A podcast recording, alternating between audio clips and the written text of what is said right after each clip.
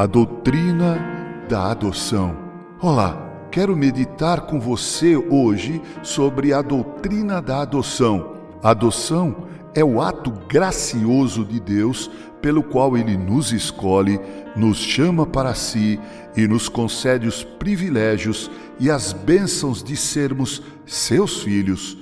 Nossos primeiros pais, Adão e Eva, viviam, antes da queda, uma relação de tão profunda intimidade com Deus que era possível considerá-los não apenas como criaturas, mas como filhos de Deus. A queda, todavia, lançou nossos primeiros pais em uma situação tão miserável, reduzindo-os apenas a criaturas.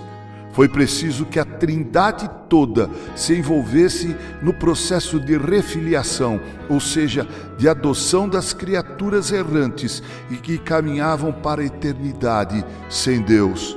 A Bíblia diz: Bendito Deus e Pai de nosso Senhor Jesus Cristo, que nos tem abençoado com toda sorte de bênção espiritual nas regiões celestiais em Cristo assim como nos escolheu nele antes da fundação do mundo, para sermos santos e irrepreensíveis perante ele, e em amor nos predestinou para ele, para a adoção de filhos, por meio de Jesus Cristo, segundo o beneplácito de sua vontade.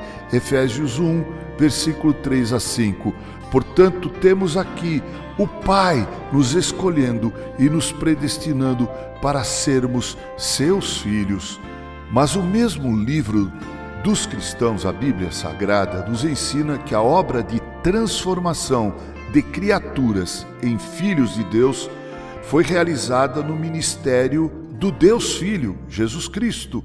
1 João 4,10 diz o seguinte: abre aspas, nisto consiste o amor, não em que nós tenhamos amado a Deus, mas em que ele nos amou e enviou seu Filho como propiciação pelos nossos pecados. Fecha aspas.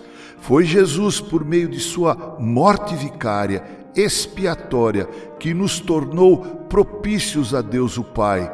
Todos quantos acolhem Jesus em seus corações, ou seja, aqueles que creem em seu nome, no nome de Jesus, são feitos filhos de Deus.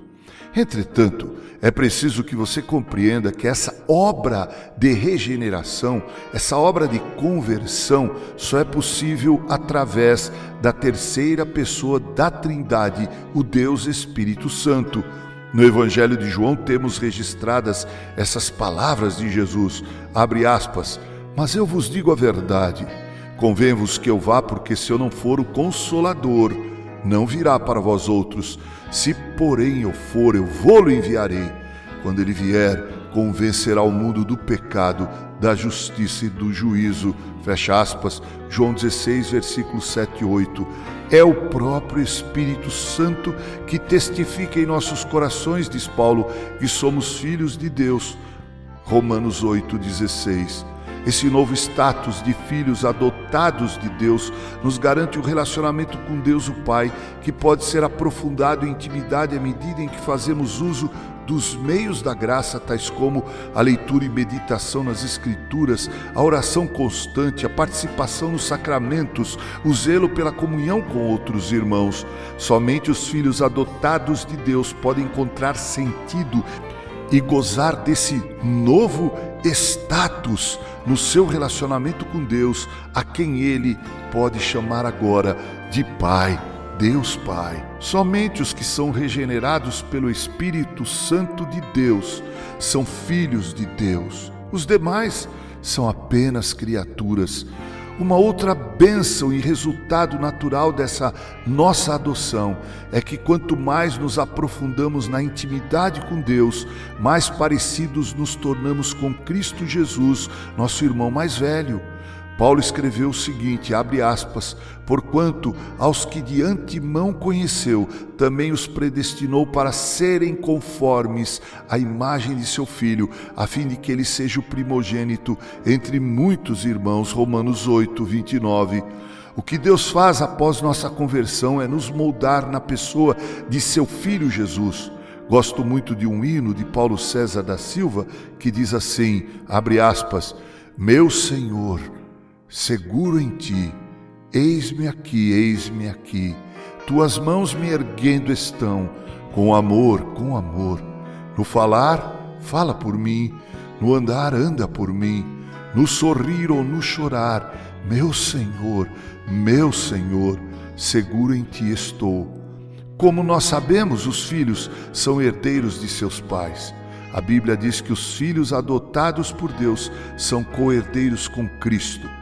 Imagine você o quanto no crepúsculo da história da humanidade, quando Cristo entregar tudo ao Pai, ele receberá a justa recompensa de sua obra terrena em favor dos eleitos de Deus. Pois é, nós também participaremos dessa bênção como co-herdeiros com Cristo. Quero perguntar a você que me ouve: você ainda luta para acumular tesouros nessa terra? Bem, esse tesouro pode enferrujar e até ser roubado.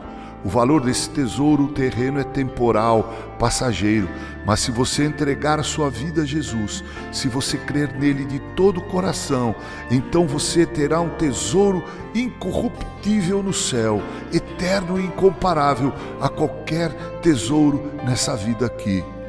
Ore comigo, se esse é o seu desejo, Senhor Jesus. Compreendo que sou apenas uma criatura e desejo do mais profundo do meu coração ser teu filho. Converte-me, Senhor, e serei convertido. Aceita-me, Senhor, como eu sou e me transforma naquilo que tu queres que eu seja. Salva-me em teu filho Jesus. Em nome dele. Amém. Bem, seja bem-vindo à família de Deus. Agora, podemos nos chamar de irmãos. Com carinho, Reverendo Mauro Sérgio Aiello